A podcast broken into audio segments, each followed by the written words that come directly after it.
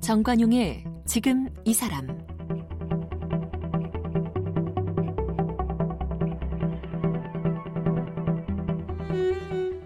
여러분 안녕하십니까 정관용입니다.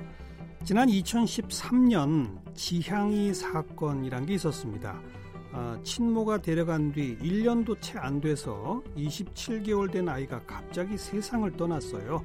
그러자 그 이전에 아이를 돌봤던 고모가 문제를 제기했고 한 법의학자가 이 문제를 다각도로 검토한 뒤에 아동 학대가 의심된다 이런 입장을 밝혔죠.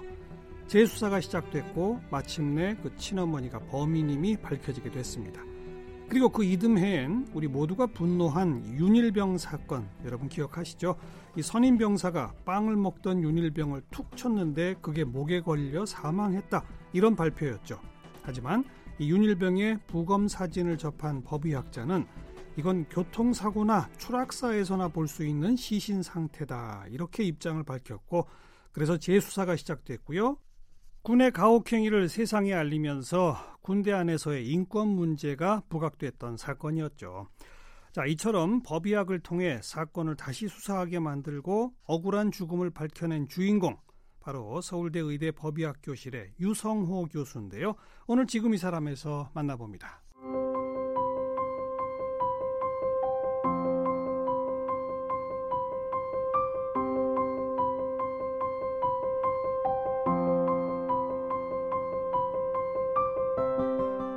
주요 사건 사고의 억울한 죽음을 밝혀내며 널리 알려진 법의학자 유성우 교수는 서울대 의대를 졸업했습니다. 서울대학교 병원에서 인턴과 전공의를 거쳐 병리 전문의를 취득했고 이후 서울대 대학원에서 법의학으로 박사학위를 받았습니다. 지금은 서울대학교 의과대학 법의학 교실 교수로 재직 중이면서 국립과학수사연구원의 촉탁 법의관을 겸하고 있습니다. 지난 20년 동안 1,500여 건의 부검을 담당하면서 의문의 죽음을 풀어내는 해결사로서 명성을 높였는데요. 유성우 교수의 서울대의 교양 강좌 죽음의 과학적 이해는 학생들로부터 폭발적인 인기를 모으는 명강좌로 자리 잡았고요. 매일 죽음과 마주하면서 사회가 죽음에 미치는 영향, 죽음에 관한 인식 등 죽음을 둘러싼 다양한 문제를 연구하고 있습니다. 각종 방송에서 법의학 관련 자문을 맡고 있는 유성우 교수는 그동안의 폭넓은 경험을 정리한 나는 매주 시체를 보러 간다를 편했습니다. 네, 법의학자 서울대 의대 유성호 교수 초대했습니다. 어서 오십시오. 네, 안녕하세요. 제가 오늘 시작하면서 소개한 그 지양이 사건하고 윤일병 사건부터 궁금증 좀 풀고 싶은데. 네 네. 지양이 사건은 어떻게 유 교수님이 관련됐어요? 원래 지양이 사건은 그 아이 가명이고요. 지양이라는 이름인데 예, 예. 이제 그 아이가 사망한 후에 부검 없이 그냥 화장이 됐던 사건인데요. 어. 그 당시 그 지양이의 고모가 어허. 갑자기 본인이 키울 때는 괜찮았는데 그러니까요. 이제 부친 부모 중에 특히 어머니한테 간 이후에 갑작스럽게 사망을 제, 어, 한 거에 대해서 의문을 제기했고요. 음흠. 그 의문을 제기한 방송 관계자, 그러니까 언론인이죠. 언론인들이 어. 그거를 자문을 저한테 갖고 왔는데 예, 예. 갖고 왔을 땐 부검을 한 적이 없었기 때문에 영상 기록과 즉 CT와 의무 기록만을 가지고 왔습니다. 어. 근데 이제 그 CT와 이런 의무 기록만을 가지고 사실은 판단하기 어려울 때가 있는데 예. 이 사건에서는 시기가 다른 두 번의 머리 충격이 있었음이 어. CT를 통해서 확인이 됐고요. 어허. 그렇게 27개월 된 아이가 그러려면 사실은 넘어져서는 불가능하고요. 어. 왜냐하면 27개월 된 아이들은 잘 넘어지니까요. 예, 예. 근데 이제 두 군데나 머리에 손상이 있었다는 걸 가지고 두 번에 걸쳐서 그렇습니다. 시기가 어. 다르다는 거죠. 어. 그래서 그걸 가지고 이제 방송이 나갔고요. 방송 결과 이게 뭐 아무래도 큰 화제를 일으켰고 네. 경찰이나 이런 데서 다시 수사하고 검찰에서 다시 기소를 해갖고 어. 어 부모와 이렇게 엄마와 그다음에 이제 동거인이 남자에게 어, 형죄가 묻게 된 거죠. 애초에 경찰은 그런 걸 주목 못했을까요? 왜냐하면 이게 이제 병사라고 써준 허위 진단서를 발급한 의사가 있었습니다. 아, 그러니까 아예 경찰은 인지를 할 수가 없었던 어... 사건이었고 처음 그, 그, 허위 진단서 발급 의사도 처벌 받았어요. 처벌 받았습니다. 아, 네. 그런 사건이었군요. 네네. 그다음 윤일병 사건은 또 어떻게 관련되셨어요? 윤일병 사건은 좀 복잡한데요. 이제 그 처음에 이제 어떤 고립된 사단 의무대에서 어떤 윤일병이라는 명사가 사망을 음. 했고 사망할 때쯤에 이제 그 부대에 있는 그 부대원들이 인근에 있는 민간 병원에 데리고 와서 네. 어, 빵 먹다가 갑자기 탁 치니까 뭐 목에 걸려서 뭐 이렇게 사망을 했다 이렇게 정신을 못 차린다라고 해서 예, 예. 군대 내에서 처음에 이제 민간 병원에 가서 민간 병원에서 딱빵 먹다 목에 걸렸다 음. 이렇게 진행이 돼서 그냥 뭐 상해 정도로 음. 생각을 한 거죠. 근데 음. 이제 어, 부검을 하긴 했는데 군대 내에서 이제 아무래도 이제 부검이가 아주 경험을 많이 했던 분이 아니었고 어. 허위란 인식은 없었습니다 전혀. 어허. 근데 이제 아쉽게도 그냥 질식사로 판단을 한 거예요. 부검이가 질식사라고 판단했다. 그런데 근데 이제 의도적인 건것 같고. 예, 예. 어. 근데 사실은 그 어, 사람이 죽게 되면 근육이 다 이완이 되잖아요. 예. 축 늘어지게 되니까. 그러니까 이제 위와 식도 사이의 근육도 풀리니까 이게 CPR이라고 불리는 심폐소생술이나 환자를 운반하는 과정에서 입안에 토사물이 있는 경우는 아주 흔하거든요. 예, 예. 근데 이제 그거 갖고는 실제로 그 질식을 했다는 증거가 없었고 음. 그래서 전신에 굉장히 심한 구타의 흔적이 있었습니다. 전신에. 네네. 근데, 근데 그 당시 부검이는 그런 걸 못 봤을까요? 봤는데 어. 이제 아무래도 강력하게 민간 의사, 그러니까 1차 진료를 했던 외부 의사가 질식사라고 판단한 거 같고 좀 뒤집는 게 아. 자신이 없었던 거죠. 아하. 근데 이것도 그냥 그래서 그냥 그렇게 묻힐 뻔했는데 예. 여기 KBS 기자님 중에 한 분이 우연치 않게 이 사건을 예. 발굴을 한 거죠. 그래서 예. 아무리 생각해도 이상하고 예. 고립된 데에서 그 병사를 직접 데려간 사람들이 증언한 거를 믿고 음. 그렇게 판단이 됐다고 봐서 그 사진 일체를 입수를 하셔갖고 사실 군대 내 자료는 얻기 힘들거든요. 근데 이제 그 기자분께서 네. 어, 군대 내 자료를 일체를 저한테 가지고 오셔서 봤더니 어떤 사진들이었습니까? 뭐 부검 사진부터 시작해서 아, 전부 다 당시 사진 촬영된 사진까지. 네 그리고 이제 검찰의 군 검찰의 수사적까지 예. 어떻게 입수하셨더라고요. 예. 그래서 그 가를 토대로 해서 어. 이거는 뭐 외상성 쇼크라고 그래서 워낙 사람을 많이 이렇게 구타를 심하게 전신에 하게 되면. 예. 이 멍도 피를 흘리는 거지 않습니까? 그렇죠. 그러니까 이제 전신에 멍이 있었고 뭐 어. 가, 비장이 파열될 정도로 심한 구타가 아. 장기간에 있었기 때문에 네, 네. 그당 그날도 구타가 있었고요. 그래서 이제 저는 이게 살인죄라고 봤고 나중에 이제 경, 검찰에서 다시 조사를 했고 예. 군검찰에 살인죄로 기소를 했고요. 나중에 최종적으로 밝혀진 진실은 그날 사망하기 직전까지 매우 심한 구타가 있었다는 그렇죠. 예, 그런 사실이 밝혀져 갖고 네. 다행히 뭐 원한 이렇게, 원, 이렇게 원통함을 조금은 그렇죠. 풀수 있지 않았나 아, 이렇게, 이렇게, 생각이 듭니다. 의로 그 진료 기록, 뭐 CT 사진, 뭐 부검을 당시 찍은 사진 그것만 보고도 이런 걸 밝혀내신 거 아닙니까? 유 교수께서. 저한테 이제 저는 이제 학교에 있다 보니까 상대적으로 국가수에 계신 선생님들보다는 부검을 한 3분의 2쯤 합니다. 그러니까 음. 이제 제가 해서 하는 것도 있고요. 또 어, 밝혀지지는 않지만 국가수에서 명쾌하게 해결한 것도 굉장히 많지만 네, 네. 이제 이렇게 시야에 들어오지 않는 사건들 방금 말씀하신 것처럼 의무 기록이나 음. 아니면 뭐 다른 자료만 남아 있는 경우에 저한테 오는 경우가 상당히 많습니다. 자문을 요청해서 그렇습니다. 네. 그래서 음 그래서 제가 증언을 간 적도 있고요. 그것 예. 때문에 사, 뭐 검찰이나 경찰에서 인지를 하고 예. 지향이 사건 같은 경우는 경찰이나 검찰에서 확실하게 인지하지 어려운 사건이었잖아요. 네, 네. 뭐 그런 경우도 있고 그렇습니다. 네. 법의학자가 바로 이런 거 하는 사람이죠. 죽음의 그렇습니다. 원인을 밝혀내는 사람. 맞습니다. 정확히 알고 계십니다. 그죠. 네. 그게 꼭 타살인지 아닌 타살일 수도 있지만 타살이 아닌 것도 밝혀내는 직업. 이게 음. 이제 법의학자죠. 어떤 그 지금 한 20년 동안 1,500여 건 부검하셨다고 했는데 네네. 그 가운데 타살이 제일 많습니까? 아닙니다. 그 우리나라 1년에 28만여 명이 사망하는데요. 예. 그 중에 뭐 타살은 한 400여 명밖에 안 됩니다. 그러니까 예, 예. 우리나라는 굉장히 안전한 나라예요. 예. 다른 나라랑 비교해 봤을 때 일본이나 대만, 뭐 네덜라, 덴마크, 노르웨이, 스웨덴 정도의 굉장히 안전한 나라고요. 어. 그래서 타살도 있고 제가 이제 타살을 부검한 다음에 법정에 가서 증언하고 예. 뭐 고의를 부정하는 사람을 이제 고의를 인정시키는 경우도 있고요. 예, 예. 뭐 그런 경우도 있지만 제가 대부분 하는 거는 갑자기 돌아가시거나 원인을 모르는 아. 죽음. 예를 들면 요즘에 고독사가 많지 않습니까? 그렇죠. 이제 고독사인 경우에는 사실은 잘 모르고 유가족도 어. 없는 경우도 많기 때문에 어허. 그런 경우도 부검을 많이 하고요. 지금 이제 좀 그러니까 사망 음. 원인을 음. 모를 때는 부검하는 게 원칙입니까? 그렇습니다. 전 세계적으로 어. 의학적으로 사망 네. 원인을 모를 때는 부검을 하는 게 원칙입니다. 어. 우리나라는 지금 사망 원인을 모르는 사망이 28만 건 중에 몇 건 정도 있습니까?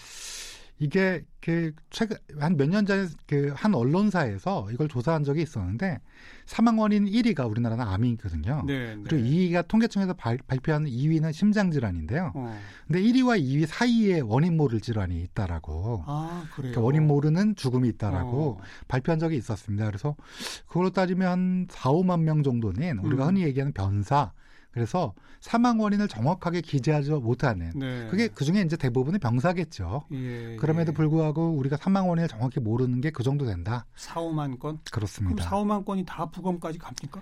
아닙니다. 뭐 4, 5만 건 중에서도 이제 경찰이나 검찰에서 아 이거는 확실하게 뭔가 사망 원인이 뒤집힐 수 없는 게 어. 확실하다라고 하는 건 안 하는 게 맞는데요. 어허. 이제 즉 만약에 병사라고 예상이 되더라도 보험이라든지 네. 뭐 이런 것들을 고려해 보면 유가족이 있다면 하는 게 여러모로 좋습니다. 보험하고는 어떤 관련이 있길래요? 보험은 뭐 질병에 관한 보험이 있지 않습니까? 예, 를 들면 예. 뭐 사망 질병에 따라 사망 보험이 달라지고 아. 또 상해 보험금은 질병보험의 두세 배 많은 보험금이 책정돼 있어요. 그렇죠. 그럴 경우에는 이게 이제 어, 타인에 의한 타살은 아닌 게 확실한데 만약에 사고사의 경우에는 사망보험금이 두세 배 늘어날 수 있기 때문에 어, 중요한 문제네요. 중요합니다. 그리고 질환도 급성 심근경색증이라는 거를 입증을 하면 받을 수 있는 거를 예. 그냥 갑자기 돌아가셨기 때문에 그냥 좀 부검하기 싫다라고 해서 안 하시는 게 대부분인데 어. 그럴 경우에는 못 받는 경우도 상당히 있습니다. 네. 금융감독원이나 뭐 이런 데서 분쟁이 꽤나 있습니다. 네. 아 저는 이게 맨날 과학 수사 프로그램에서 법의학자들이 나와가지고 그런 억울한 죽음의 진범을 밝혀내는 그런 일만 하는 게 법의학자 부검인 줄 알았더니 아니군요. 대부분의 일은 어, 원인 불명의 사망 원인을 찾아내는 그렇습니다. 그거군요. 그게 제일 중요한 거죠. 어. 그 중에 이제 형법에서 요구하는 음. 뭐 살인이라든지 뭐 네. 이런 것들 밝히는 것도 중요한 일이죠. 물론이죠. 네. 그런데 대체로 어, 유 교수께서 직접 하시는 부검도 대체로는 원인 불명인데 찾아보니 아, 어느 질병 때문이더라, 뭐, 뭐 때문이더라, 이걸 찾아내는 거로군요. 그렇습니다. 부검 매주 그렇게 시체를 보러 가서 그냥 보기만 하는 게 아니라 이게 하여튼 뭐 지금 방송에서 말하기도 합니다만 네. 그 기분이 어떠세요? 오늘도 사실 하고 왔는데요. 어머나! 오늘도 그 뭐 제가 하는 일이니까요. 음. 늘 하던 일이고 매주 음. 꼭 하루는 하는 걸로 되어 있으니까요. 네. 오늘도 그냥 담담한 마음으로 했습니다. 오늘도 뭐, 뭐 시청자들이 듣기에 유쾌하지 않은 죽음이라 음. 자세히 말씀드리기는 어렵지만 저는 그분들이 왜 돌아가셨는지 그리고 혹시나 질병이 있는지 음. 이런 것들을 또 이제 경찰이나 이런 분들은 부검하는 이유가 혹시나 있을 수 있는 외력, 그러니까 그렇죠. 타, 인에 의한 게 있는지를 굉장히 민감해 하시거든요. 그렇죠. 그래서 그런 것들을 샅샅이 살피느라 예. 약간 피곤한데요. 예, 예. 근데 뭐 그냥 열심히 하고 왔습니다. 담담하게. 네, 그렇습니다. 어, 맨 처음에는 안, 담담하시지 않으셨을 것 같아요. 그죠? 처음에 했을 때요. 네. 처음에 했을 때는 그 사실은 첫 번째 부검이 에이즈 환자 부검이었기 때문에 오.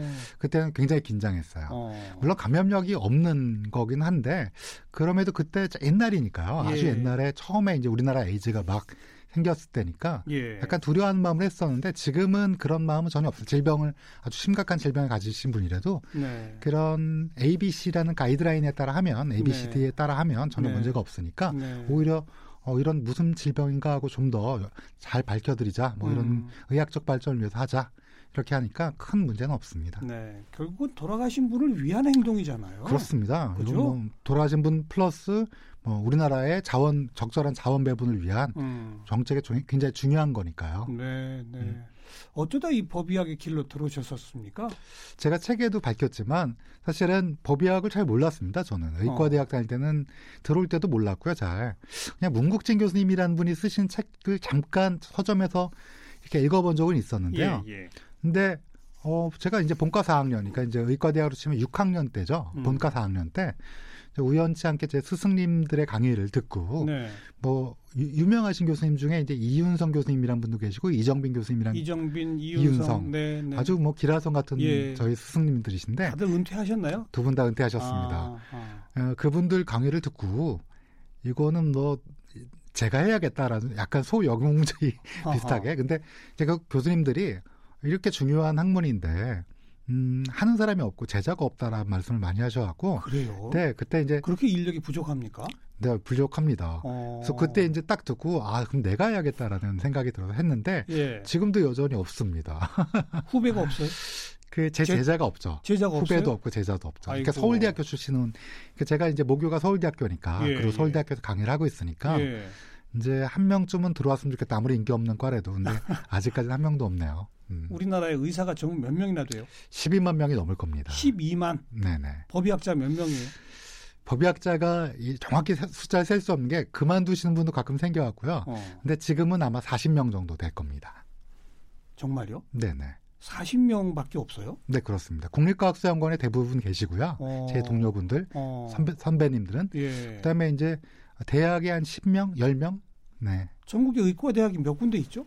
전국의대학이 정확히 40개 있습니다. 그럼 40개 가운데 30개 대학은 아예 법의학 교수가 없네요. 없습니다.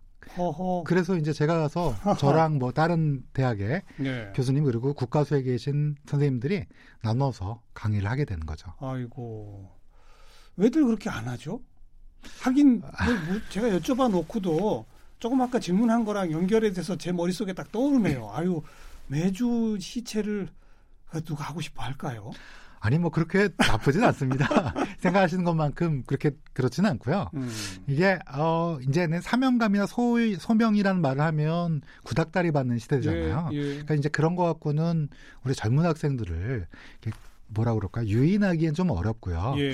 실질적인 뭐 경제적 이득 을 좀 중요시 여기는 시대이다 보니 그런 것도 있고요. 대접을 안 해줍니까 제대로?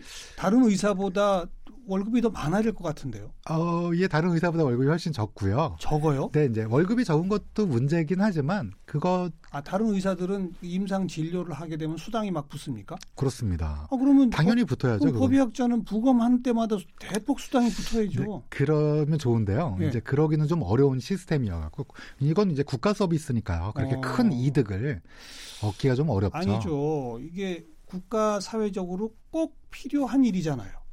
그죠? 그렇죠. 근데 뭐 그냥 일반적으로 사람들이 기피하는 일 아닙니까? 그죠? 그렇죠. 그럼 대접을 해주는 게 맞죠. 근데 이제 대부분의 법의학자가 대학에도 계시지만 국가공무원인 국립과학사연구원에 근무하시니까 아, 공무원분들은 공무원 직급 체계 이런. 직급 체계가 있고요. 어허. 그다음에 저희도 대학 교수도 돈을 그렇게 많이 벌기는 좀 이렇게 여러 가지 학교 예. 사정상 예. 어렵고 그래서 뭐 이 권한이랑 뭐 이, 런 경제적 측면 모두를 봤을 때 아주 매력적인 직업은 아닌데 그래도 괜찮은 직업입니다. 아, 해보면 그 러, 다가이 명맥이 끊기면 어떡합니까? 어, 아유 그러진 않겠죠. 네, 그러진 않을 거라고 믿고요. 예. 뭐 제가 은퇴하기 전까지는 한두 명이 있지 않을까. 저희 그리고 저희 이제 다른 대학교 의과대학교 나오신 분들은 또 있으니까요. 또 예. 이렇게 예. 조금씩 조금씩 명맥이 이어져 나가고 있습니다. 사실 우리 그 역사적으로 기억 속에는 그 영화 1987에서도 다 드러났습니다만 박종철 군 고문치사 사건 그건 사실 법의학자들이나 의사들의 도움이 없었으면 역사가 바뀔 뻔한 사건 아닙니까? 맞습니다. 그때 거만이가 이제 지금 중앙대에 계신 이제 법의학자는 아니시고 음. 의문을 제기했고요. 네. 당시 국립과학사 연구소에 계셨던 황적준 맞아요. 음, 박사님께서 용감하게 네. 사인을 밝히셨고 예. 그다음에 이제 그 국립과학사 연구원을 그만두시고 그- 뭐 그것 때문이라고 저희는 생각하는데 음. 그만두시고 고려대학교로 다시 네. 가셔갖고 네. 끝까지 후학을 양성하셨고 예. 중요한 일이었죠. 그게 만약에 두 분 다 정권이 무서워서 만약에 진실을 밝히지 못했다면 그렇죠. 지금까지도 아마 많이들 원망을 네. 들었을 수도 있고 그리고 민주화에도 문제가 있었을 것 역사가. 바뀐 거죠. 그만큼 중요한 일을 하시는 분들입니다. 네. 그러니까 다시 한번 강조하지만 우리 사회가 대접을 좀 해드려야 되고 후학들이 점점 더 많이 와야 됩니다. 어이, 감사합니다. 그 시신을 이렇게 마주 대하고 또 시신의 가슴을 열어보면 그 사람의 인생이 보인다면서요? 뭐 약간 오만한 표현인데요. 어. 거- 인생까지는 모르겠지만 어떻게 살아오셨는지, 얼마나 고생을 하셨는지, 또 어떤 지역에서 어떻게 사셨는지 알 수가 있는 경우가 있어요. 그런 게 어떻게 나와요? 예를 들면 지방에 아주 좋은 환경에서 요즘은 뭐 미세먼지 때문에 전국이 좀 그렇긴 네. 하지만 지방에서 사- 오랫동안 사셨던 분들은 폐가 어. 음? 살색, 분홍색입니다. 네. 하하. 근데 아무래도 서울에 계시면 어, 특히 또 흡연을 하는 경우에는 조금 더 뭐 이렇게 검은색 이 물질이 많이 끼어 있고 그렇고요. 예, 예. 또뭐 심장이나 간을 봐도 음. 음, 또 신장, 콩팥을 봐도 이분이 어떤 질병이 있었고 어떻게 뭐 술을 좋아하셨는지 어, 뭐를 좋아하셨는지가 어, 오랫동안 하다 보니까 보면 추정이 됩니다. 그렇겠죠. 가장 기억에 남는 부검이랄까? 그런 거 어떤 게 있으세요? 많은 질문을 봤는데 그 똑같은 예. 질문을 많이 봤는데요. 예. 뭐 음, 아무래도 가슴 아픈 사연들이 가장 많이 생각이 나죠. 음. 그래서 뭐 아, 여러 번 얘기했지만 의정부에서 있었던 어, 한 여성분이 아이를 끌어안고 구조가 됐는데 화재 현장에서 어, 근데 이제 그 일주일 동안 아마 일주일 정도 이 화상 때문에 치료를 받다가 돌아가셨어요. 화상 예. 때문에. 근데 예.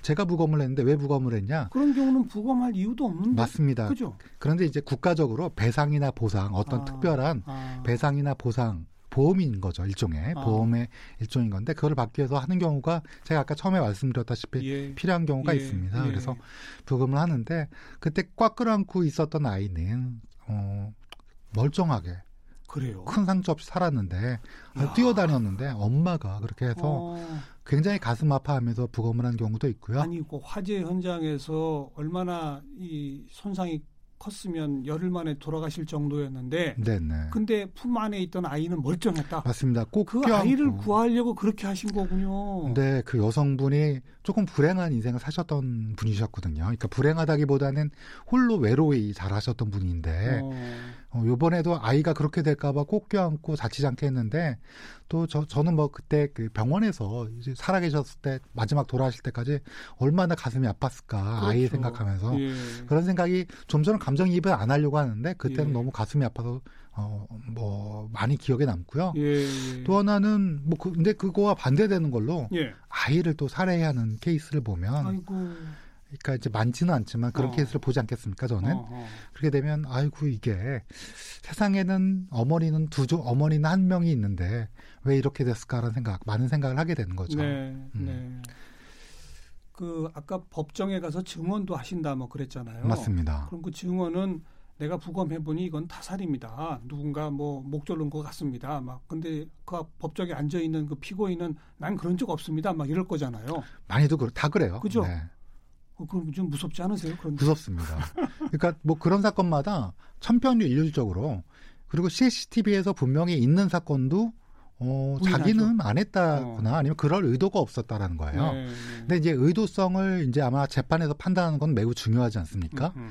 근데 그럴 때 어, 제가 증언하는 거를 아무래도 참조를 하게 되는데 그때 이제 그 저는 이제 증인석에 앉아 있고 네. 저의 오른쪽에 보통 이제 피고인이 예, 예. 있는데 그 피고인들이 저를 뚫어지게 쳐다봅니다. 그러면 무서워요. 어, 어. 무서운데 뭐, 뭐 저는 진실을 얘기하고 사실을 얘기하고 있는 거니까 네. 그거, 그거, 그게 저를 지켜줄 거라 생각하고 진실과 사실 앞에서 사실은 어, 저, 제가 뭐 제 판단, 예. 제 생각을 하는 건 아니니까 예. 그걸 믿고 하는 거죠. 음. 음, 자살자들 부검도 많이 하시죠. 많이 합니다. 오늘도 한건 했습니다. 우리 자살률이 되게 높죠. 높습니다. 그러니까 어, 우리가 보통은 사망 원인에 대해서 통계를 나타낼 때 10만 명당 음. 인구 5천만 명 중에 10만 명당 이렇게 얘기하는데요. 예. 예. 타살은 10만 명당 한 명이 안 됩니다. 음. 근데 이제 자살 같은 경우는 10만 명당 20명이 넘어요. 그러니까 20배가 훌쩍 넘는 거예요. 예, 타살에. 예. 이게 얼마만큼 높은 거냐면 OECD 중에 리투아니아라는 동유럽의 알코올에 노출이 많이 되는 좀 어. 경제적으로 어 려운 나라가 들어오기 전에는 어. 우리나라가 압도적으로 1등이었습니다. 그렇죠. 수많은 죽음을 어, 목도하시다 보면 죽음에 대한 나름의 어떤 철학도 생기실 것 같아요. 뭐, 과- 뭐 거창하게 철학이라기보다는 제가 나름대로 공부를 하게 됩니다. 다른 사람의 죽음을 바라보게 되면 사회적 맥락을 분명히 알아야 되기 때문에 예, 예. 그런 사회적 맥락이라든지 또 죽음에 대해서 다른 나라는 또 다른 사람은 어떻게 생각하는지 공부를 하게 되다 보니까 음, 제 자신만의 견해는 가지게 됐습니다. 말씀해 주세요. 글쎄요, 이제 죽음이라는 거는 사실은 어, 굉장히 음, 우리 삶의 자연스러운 과정인데 예. 우리가 마치 별도의 사건인 양. 음. 그러니까 우리는 안 죽는데 갑자기 누군가는 죽는다 라는 별도의 사건인 것처럼 취급하는 경향이 많아요. 그건 아무래도 이제 현대 사회에서 죽음과 격리할 수밖에 왜냐하면 죽음을 생각하면 우리가 일을 할 수가 없기 예, 때문에 예. 그런 게 다- 자연스럽다 보니까 그렇게 됐는데 그러다 보니까 우리가 만약에 질병에 걸리게 되거나 우리의 분명히 마지막 삶의 마지막은 죽음이지 않습니까? 그렇죠. 이건 누구도 피해갈 수 없는데 이걸 맞닥뜨리게 되면 너무 당황하고 어. 준비되지 않은 채 임종을 맞이하는 경우가 네. 상당 부분 많게 됩니다. 요즘은 그래서 웰다잉 이런 말도 있잖아요. 중요한 거죠. 웰다잉 어. 그래서 죽음을 준비한다는 건 꼭 뭐 자살이나 이런 끔찍한 일이 아니라 음. 어떻게 하면 우리가 우리 삶을 좀 더 보람차게 보낼 수 있는지의 하나의 자연스러운 삶의 방식 중에 하나예요. 네. 그래서 웰다잉이란 말 잘 꺼내셨는데 예. 좋은 뭘 저, 준비하면 됩니까? 일단은 뭐 이렇게 얘기하면 다들 에이 그러실 텐데 지금 내가 살고 있는 현실을 열심히 사는 게 사실 죽음을 준비하는 겁니다. 뭐 당연한 얘기죠. 너무 당연한 얘기죠. 예. 왜냐하면 예. 지금 열심히 살지 않으면 죽을 때 음. 굉장한 후회를 하는 경우가 많습니다. 네. 많은 분들이 후회를 하고 네. 이때 뭘 해볼 걸, 그때 이걸 해야 할 걸, 이때 왜 하지 못할 걸, 뭐 이런 음. 걸 많이 얘기하니까 음. 첫 번째는 너무 상투적이지만 지금 열심히 살 것이고요. 네. 그리고 두 번째는 주변에 사랑하는 사람들한테 우리는 대부분 표현하지 않지 않습니까? 음. 아마 사회자님도 음, 남자라서 또는 뭐 음, 우리가 그렇게 교육받아서 주변에 좋아하는 사람, 사랑하는 사람한테 잘 얘기를 안 하는데 네. 자주 표현하는 게 중요해 중요합니다. 많이 표현해라. 네. 역시 후회 안 되게. 네. 그렇습니다. 이렇게 네. 얘기하면 아야 이것도 뻔한데 그런데 음. 실제로 이제 실천하시는 분들이 없어요. 음. 네 그런 거 너무 당연한 얘기지만 죽음을 떠올려 보면 그게 당연하지 않은 거군요. 네, 이제 세 번째부터 이세 어. 번째부터는 조금 많이 못 들어보셨을 텐데 세 번째 우리가 준비해야 될 것은 우리가 죽음을 어떤 방식으로 할진지 머릿속에 시나리오를 생각해보고 예. 그거에 따라 준비라는 겁니다. 그러니까 우리는 아마도 대부분의 우리의 인생에 있어서 마지막 과정에서 죽음을 어떻게 맞이할 건가에 대해서는 한 번쯤 생각해봤는데요. 음. 생각해 보실 텐데요. 그거에 따라서 어, 만약에 내가 죽을 때 어떤 방식으로 어, 매장이라든지 예. 아니면 어떤 방식으로 어, 치르게 될 건지 예. 장례를 예. 치르고 누가 예. 치를 건지 예. 그리고 그 돈은 누가 될 건지 음. 이거에 대해서 자세하게 생각해보고 미리 준비를 해보는 거죠. 제가 아는 작가님은 음, 매년 마지막 날이 되면 본인의 유서를 말로 네. 어, 녹음을 하고 네. 그거를 이제 그 배우자분과 함께 교환해 보고 거기서 생각해 본다고 합니다. 네. 그런 방식은 약간 거창해 보이긴 하지만 음. 좋은 방법이고 그게 첫 번째 제가 말씀드린 열심히 사는 방법 알겠습니다. 중에 하나일 것 같습니다. 음. 오늘은 법의학자 서울대 의대 유성호 교수와 함께 어, 흥미로운 법의학 이야기 그리고 죽음에 대한 철학적 담론까지 좀 말씀을 나눠봤네요. 오늘 고맙습니다. 네, 감사합니다.